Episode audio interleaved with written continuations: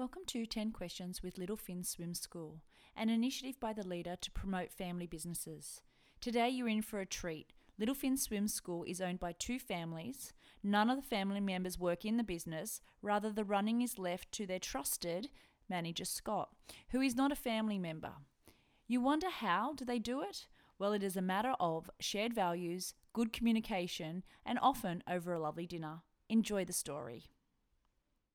Welcome to our 10 Questions with series, where we are going to ask 10 questions to different family businesses.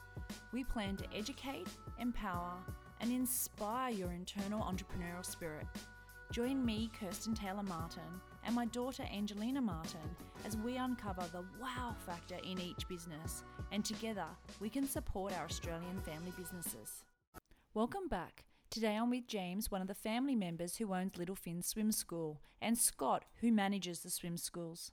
So, why don't we start with you telling me your family business story? And it's actually two family businesses, uh, including what family members are involved and what their roles are in the business. Okay, well, as you said, there are. We've got the two swim schools, one at Kirrawee and one at Bangor. Uh, the first of those was uh, was at Kirrawee. We're two families, Lisa and Matt Brown. Uh, we opened a business with them, uh, my wife and I, Anna and I. Um, we all had a bit of a passion for swimming, and uh, we started up that Kirrawee Swim School about eight years ago. Um, we now, uh, obviously, Scott is our manager, and Scott is the guru in terms of learn to swim, so we defer to him on all learn to swim matters, and our roles are more uh, from a director sort of position, so more policy and leave the management to Scott. Uh, a few years after we started Kirrawee, an opportunity came up to open a business at Bangor. Uh, the same four adults were involved there, but we also included an ex-manager, uh, Danny Fung, uh, who also had has a lot of uh, experience in the industry, and so he is also a part owner at the Bangor uh, Little Fins Swim School. Okay, so you have two different structures for your two different pools. Swim schools. We do, yes. So they're, they're separate entities, yeah, different ABNs, yes. So why don't you tell me your your why? Uh, you mentioned that you all had a passion for swimming, but what were the different families' your reasons for setting up the Little Fins Swim School? Yeah. Well, the Browns probably drove the situation. Matthew Brown was an elite swimmer himself. He represented the country, uh, loves swimming. He's actually a professional swimming coach. He's coached uh, he's coached swimmers to the to the highest level, um, and has been on numerous Australian teams himself. Uh, that's that's obviously coaching older older uh, swimmers. Uh, his wife, uh, Lisa Brown, also has been involved in uh, sport. She was a sports master at a school. She's now the deputy principal, actually, at a, at a, at a private school in Sydney. Um, I grew up as a bit of a swimmer, nothing like Matt, and my wife is a physiotherapist who loves the water. She can't go a day without going to the water. So we're all very interested in swimming. Uh, the Browns always saw learn to swim um, as something very, very valuable and something very, very important. Uh, a few of Matt's friends had swim schools themselves, and it was something that he always wanted to do. Um, when we moved into the Sutherland Shire, I realised that there was a shortage of swim schools in that area. Um, my wife and I tried to get our, our first son, Harry, into a swim school and found it very, very difficult to enrol uh, in a swim school at a time that suited us and saw a bit of an opportunity there. Uh, so we, the long and the short of it is, we were able to find somebody who was happy to uh, purchase a property and build uh, a venue that we were able to then put a swimming pool inside and run our first swim school. So uh, a lot of things had to fall into place for it to happen.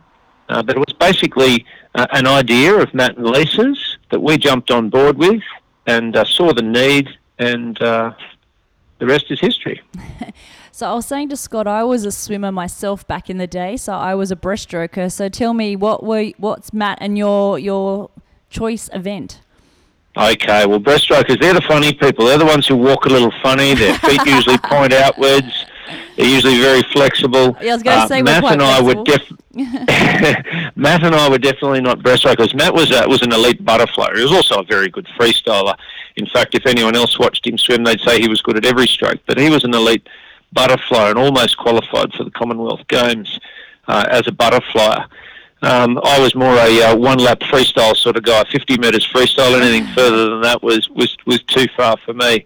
But uh, no, I can't. Uh, I can't claim to be a swimmer when we're talking about Matt Brown. Matt was also very successful as a surf lifesaver and had a, he grew up in the Shire as well. His family were always from uh, the Shire, and he, he had huge association down at Cronulla and various surf clubs down there.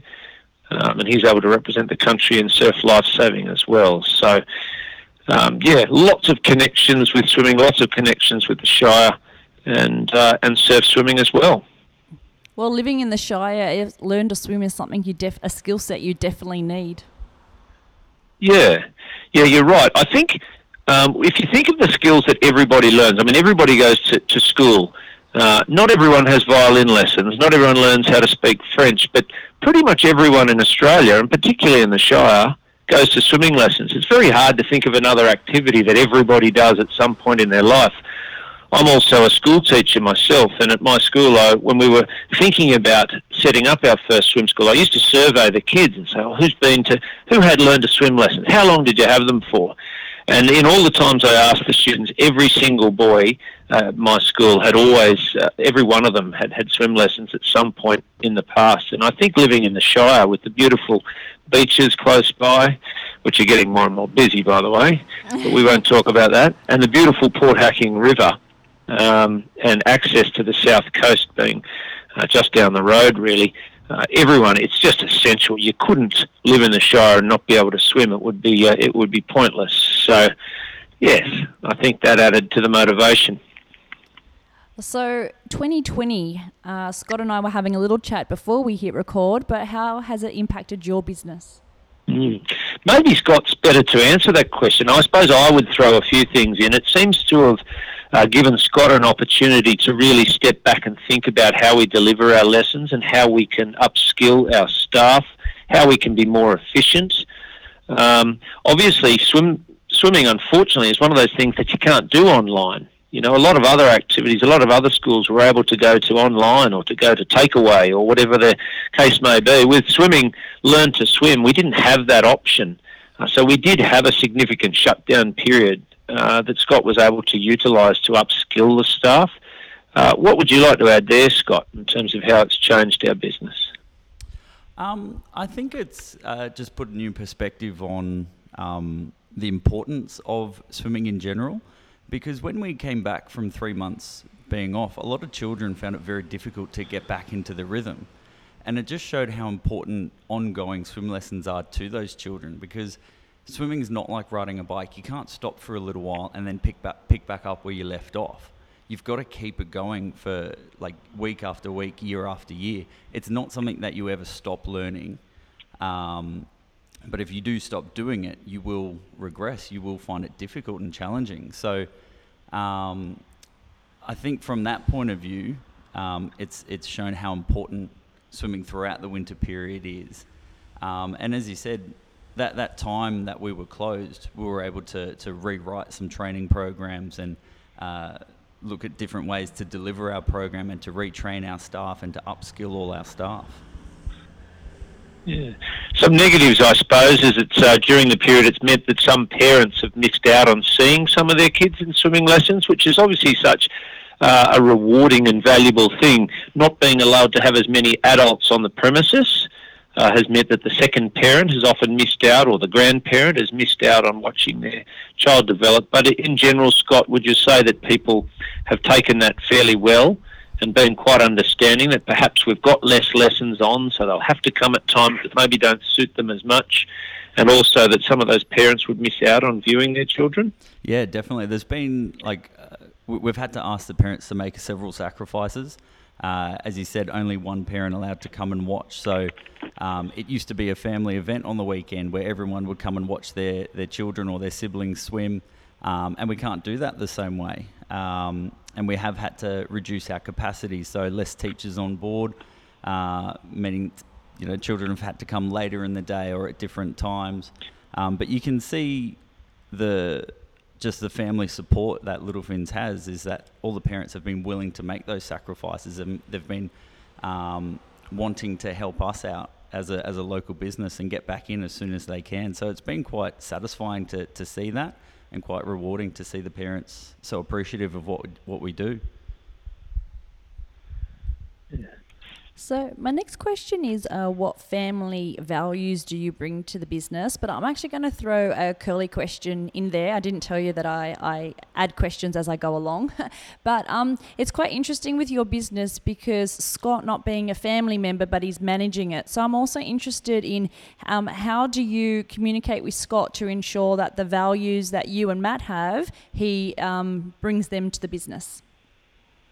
Oh, that's a good question. Yes, and I suppose communication is the short answer. And just, but back to the family values before I address your second question. There, um, both the Browns and us, and indeed Danny Fung over at Bang- Bangor as well. We all come from a from a faith background. We're all Christians. So when we talked about opening a business, uh, not only family values was something that we wanted to make sure that we maintained within the business. We also wanted to make sure um, that as Christians we ran a business with integrity and honesty and generosity, and we looked for opportunities to help and serve others as well. Uh, I think that's why uh, having a business where we, we are offering something that is a service, that is something that's needed, was very important to us. Uh, obviously, looking after staff and all of those things, and and being uh, transparent uh, and honest are very, very important to us. Uh, in terms of Scott, it's all about communication. So we have regular meetings. Uh, they may or may not be around a nice meal at the uh, local restaurants, but we meet regularly with with Scott, and that gives him the opportunity to uh, report back to us on uh, management issues. on scheduling, on staffing issues, all of those sorts of things. And then we also get the opportunity to raise policy matters with Scott at those meetings things that we may look to address to change in the future. Um, and we can talk about. There's always challenges that come up in these businesses, whether they're legal challenges or they're lease style challenges or they're safety or uh, restrictions that are changing, all of those sorts of things. So we need regular meetings um, where we both get the opportunity, both the owners and also Scott get the opportunity to share with each other. Um, but Scott is a is a great listener. We respect him uh, so much in terms of his knowledge. Uh, in in terms of learn to swim, before he worked with us, he worked with probably the leading learn to swim um, company in, in in New South Wales, and had won their Employee of the Year, I do believe, at one point. So we poached one of the best, which is good. So a lot of it for us is learning from him and being guided by Scott as to where he thinks uh, we need to go with the business. Scott, do you want to add anything there, or no? Let that one leave that one. uh, so, if you were to give your younger self a tip, what would it be? All right. Well, I'll, I'll go first. I think when you were younger, when we started the business, I think we thought, well, I definitely thought that we could do anything um, that we had the skills to be able to solve every single problem. And we were a bit of a bull at a gate. I think if I was to give my younger self a tip, I think it would be to slow down and to get the help that we need in all the in all the areas that perhaps we're not an expert. You can't be an expert in absolutely every area of your business, and over time we've realised that, and we've been able to engage uh, experts in different things, whether they're safety type things or legal type things or staffing matters, to be able to help us to be able to deliver the best product, the safest product uh, that we can, and also getting a really good manager. I mean, it's uh, Scott, as I keep saying, uh, is the absolute expert, and so just taking time to make sure that we get that right person in the job who can guide us from a learn to swim perspective. But for me, it's about slowing down and acknowledging that you don't know everything, that there's so much to learn, there's so much to learn from other people who have been successful, and, and listening and engaging those other people and those other experts to make sure uh, that your business is a success. Okay, now I'm going to hand over to Scott. Um, I think the the tip that I'd give to myself is just to um, well, like James said, slow down, but just take every moment as a teachable moment. So even though things might be difficult or stressful or a bit confusing, you will learn from it, you will grow from it, and not to dwell on things. Um, you know, if, if something happens and, and something unexpected comes up, next time it happens, you'll know what to do, or you know, you'll know how to move forward and just keep improving. So don't dwell on things that happen, but just think everything will make you a better person, a better manager, a better teacher. Um, everything is just aiming forward and moving forward. Well, I'm going to give you both a pat on the back because it is really hard for family businesses to bring someone in to manage their business. Uh, and how many years did you say you've been with us? Five years now. So, um, quite an achievement. Um, so, you've really done well with the whole communication piece because it, it is really difficult, particularly as an owner when you've got a vision on what you want something to look like. It's very hard to get the right person in that believes in what you're trying to achieve. Oh, thank you. So, what are the future plans for Little Fins Swim School? Look, we we want to keep delivering the best possible product we can. We want to keep uh, producing lots of kids who have a love for swimming, who are safe in the water, who want to continue with swimming when they leave, uh, who can go and enjoy the beautiful uh, parts of the Shire and the rest of Australia where they can uh, where they can use the skills that they've learnt. But as well as that, we would like to expand. As we said before, we started with one swim school. An opportunity arose at Bangor, and we've got a second successful swim school now. And we are looking at other areas. Uh, 2020 and the challenges that it's presented has slowed us down a little bit. We were well down the track of uh, uh, looking at a venue in Kingsgrove to open a third swim school. Um, and that's something we want to get back to once there is a vaccine and once we know that uh, we won't get shutdown periods again, um, that is something we want to do. We want to keep uh, expanding. Uh, we think that uh, we have something to offer that, that a lot of people need. And uh, so we would like to do that. It is very difficult to open a swim school, as you would probably understand. There are a lot of restrictions, there are a lot of guidelines.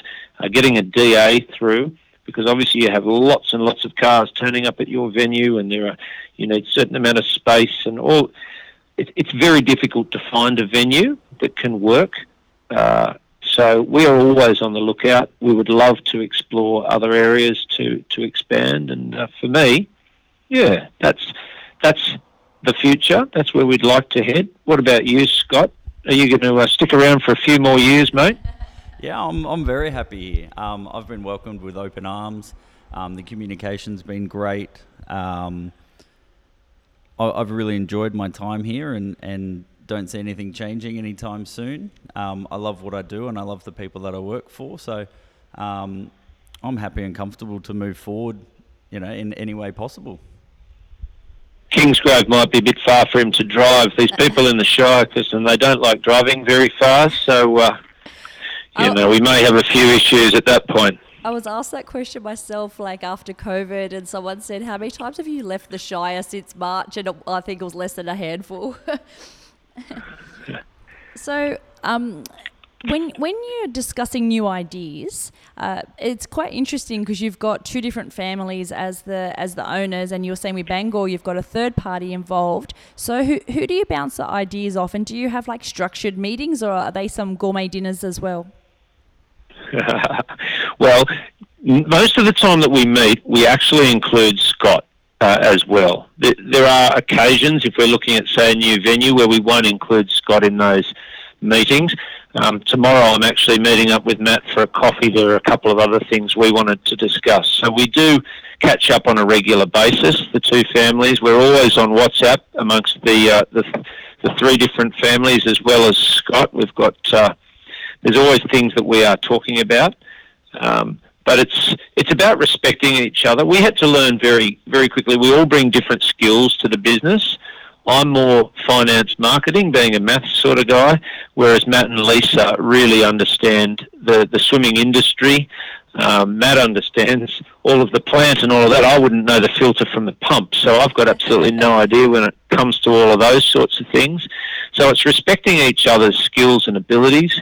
Uh, Scott, uh, sorry, uh, Danny has also managed many swim schools, so he brings that element to it. So we've all got different things um, that we can bring to the business. So it's about listening to each other and being upfront and honest. something that we agreed to right from the start is we would always call a spade a spade. If we think we're going down the wrong path or we think that what we're doing is not right, that we would uh, tell each other face to face. And at times we thrash it out and then we disagree and commit. Um, that's okay. It's all right if we've if we've got it out and we've we don't necessarily always agree, but we can trust whoever it is that's the that's the guru in that particular area, and uh, then we commit uh, to whatever it is that we've agreed upon. Uh, we do obviously have to consult legal people quite regularly with different things, um, and at, at, times we've we've had other consultants that we've had to use uh, to get advice on different things, such as when we first opened, we needed we didn't open the first swim school uh, with UV light uh, to treat the water. Now that was uh, a bit of a a bit short-sighted uh, from our point of view. Uh, and so that was something we needed to do after the first year. We needed to get UV light in there to be able to. Scott, can you tell us what UV light does for the water? Yeah, it, it's a secondary sanitisation um, system. So we always uh, we have chlorine um, to, to clean the pool, but the UV kills some germs that um, the chlorine doesn't. Um, so outdoor pools don't need a, a, UV system because they've got natural sunlight. Um, but an indoor pool needs um, something extra just to, to kill some extra germs, the, the microbacterial germs that chlorine can't kill. So it just uh, it, it, it, adds a backup to, to keeping our water clean. Um, and it keeps the, the, the, smell of the chlorine down, and it just keeps the um, uh, the pool as safe as it can be. So that was something that we overlooked to start with, and uh, all of a sudden we were up for another sixty thousand dollars. But at that point, you learn from that, and you realise that you need uh, to consult the experts in these areas and really listen. So lots of communication, um, and it's okay to disagree. I think we've got to realise that in a business, you're not always going to agree with each other, but that's okay as well. Oh, absolutely, and you don't need to answer this question if you don't want to, but when you went into this business with Matt and his family, did you put something in place like if either of you decide that you want like want to exit, like did you put that in place at the start or? Yes, we did. Yes, we've put in place uh, what would what that would look like financially and what that would look like Yes. So that's all in place. Yeah, I just find that's um, the one step that people frequently overlook. So I was just interested whether you discussed it whilst everyone's on good terms, and it's the most important thing to make sure that it all finishes on good terms as well. Yeah, it was actually an accountant who was also giving us a bit of advice at the time at startup, and he said, make sure you put something in place, a little shareholder agreement that if someone wants out in the first two years, what that looks like, if they want out after that, what that looks like, who gets options to buy each other out, and all of those sorts of things. I'm sure they had a few war stories behind that recommendation too. Ah, uh, yes, yes. Um, so, what is your proudest moment so far?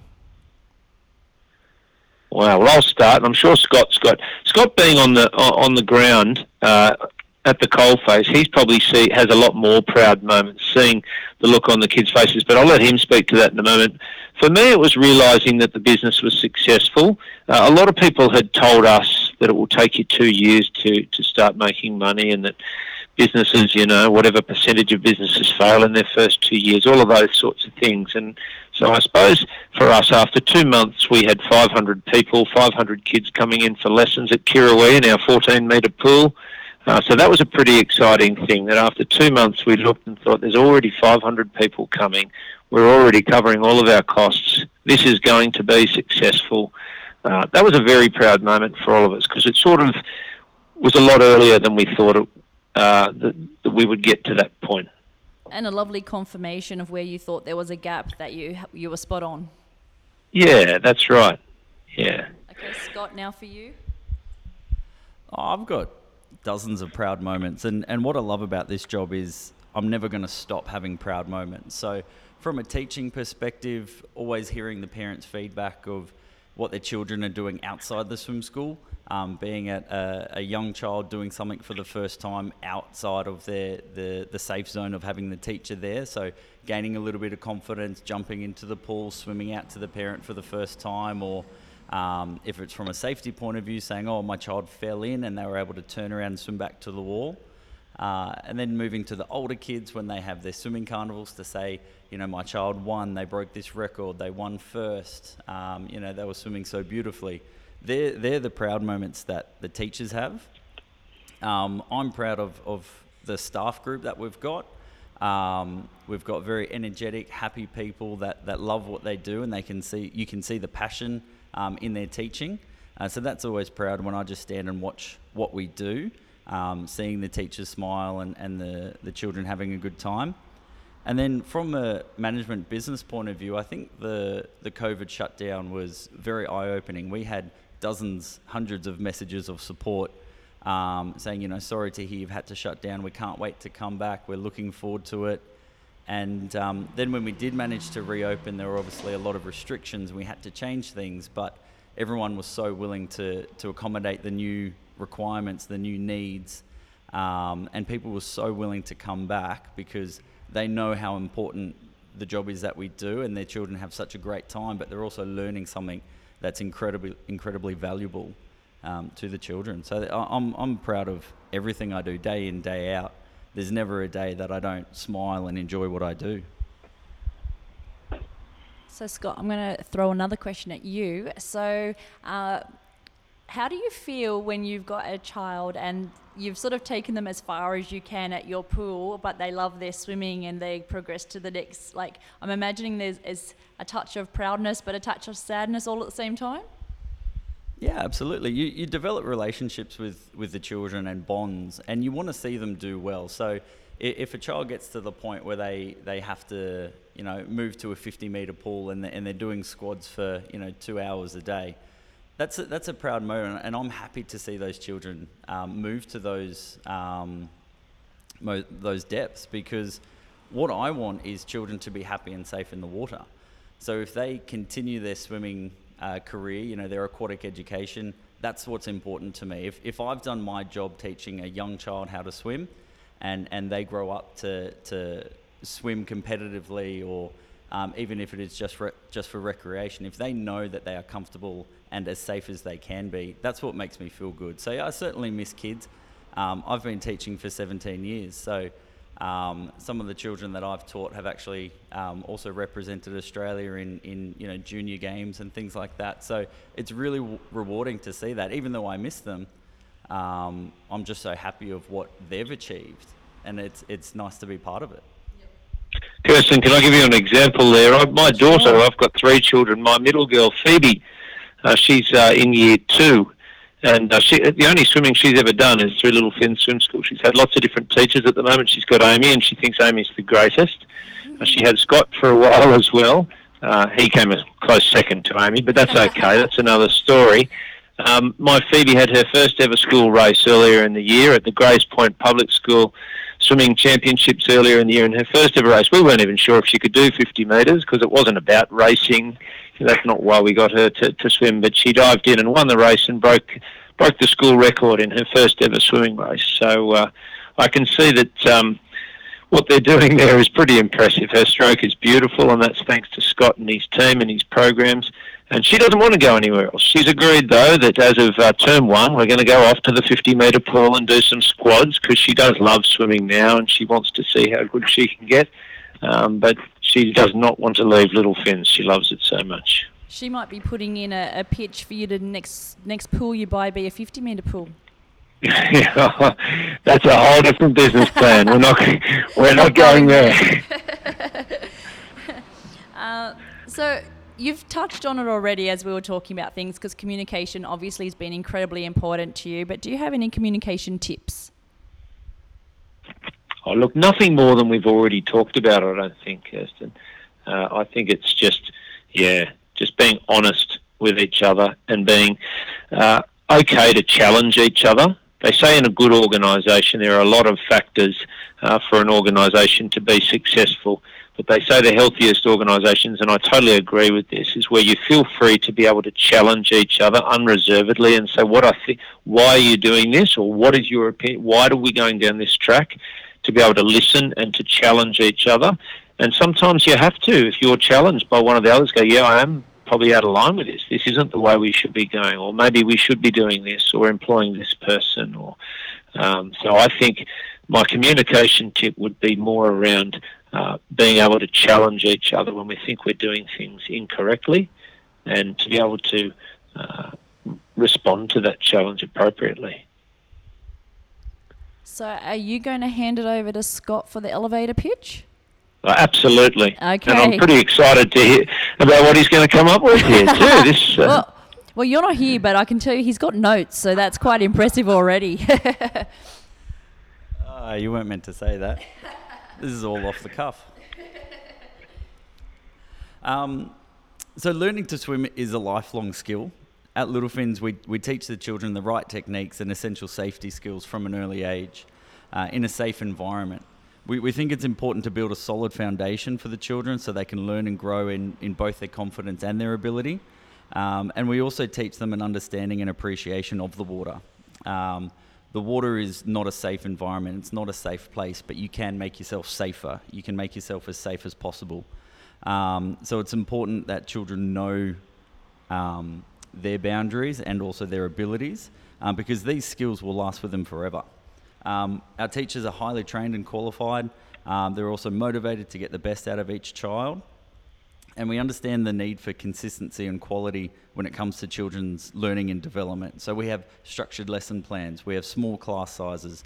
Each child gets um, a high quality lesson um, and gets the most attention as possible. Uh, we have supervisors on every shift that assess the children and communicate with the parents. Uh, and most importantly, we care about our families. We, we strive to deliver the best quality uh, swimming experience that we can deliver. Um, and we want our parents to feel comfortable and safe and satisfied um, here at Little Fins. Well, thank you, James and Scott. This has been a fantastic uh, interview podcast. I just, as a swimmer myself, uh, this is actually something really close to my heart. Is teaching uh, young kids to swim. And in my earlier days, when I was a swimmer, I did in my school holidays do a little bit of uh, learn to swim teaching myself. Uh, and one of my uh, things that I'll never forget, but it was an eight year old girl who had never learnt how to swim and she was just terrified. And so, my key takeaway at that point in time was the younger you can start your kids to get used to water, the better off you'll be because once they're terrified, it's so hard to get them to relax in, in the water. So, yeah, my kids were incredibly young when they started learn to swim because I never wanted them to have that fear of water. So, thank you for a really fabulous story. Oh, thank you, and thank you for taking the time to listen, and really appreciate it. Yeah, thank you very much for your time. Wasn't that a great story? It can be difficult ensuring there is good communication within a family, but in the scenario you have two families and a manager, they've done an extraordinary job ensuring all parties are always on the same page. I'm a believer that the best way to learn is for family businesses to share their honest story, and James did a great job as not every decision is the right one, but as long as you learn from your mistakes, you can build an incredible business just like Little Fins Swim School. So if you have children who need swimming lessons, make sure you contact Little Fins Swim School. Their contact details are in our show notes. Let's get behind these incredible family businesses. Are you enjoying our podcast series? Make sure you subscribe and leave a rating. Our podcast can be found on SoundCloud and iTunes, or you can hop onto our website. If you want to know what is happening next on our podcast, follow us on Instagram, where we're always leaving you with a tease as to what's happening with Keeping in the Family. Thank you for listening to our 10 Questions with series of Keeping in the Family. Join me, Kirsten Taylor Martin, and my daughter Angelina Martin in supporting these incredible Australian family businesses. If you're a family business or would like to nominate a family business, you can contact us on Keeping in the Family on LinkedIn, Facebook, or Instagram. If you'd like to learn more, you can head to our website, keepinginthefamilypodcasts.com.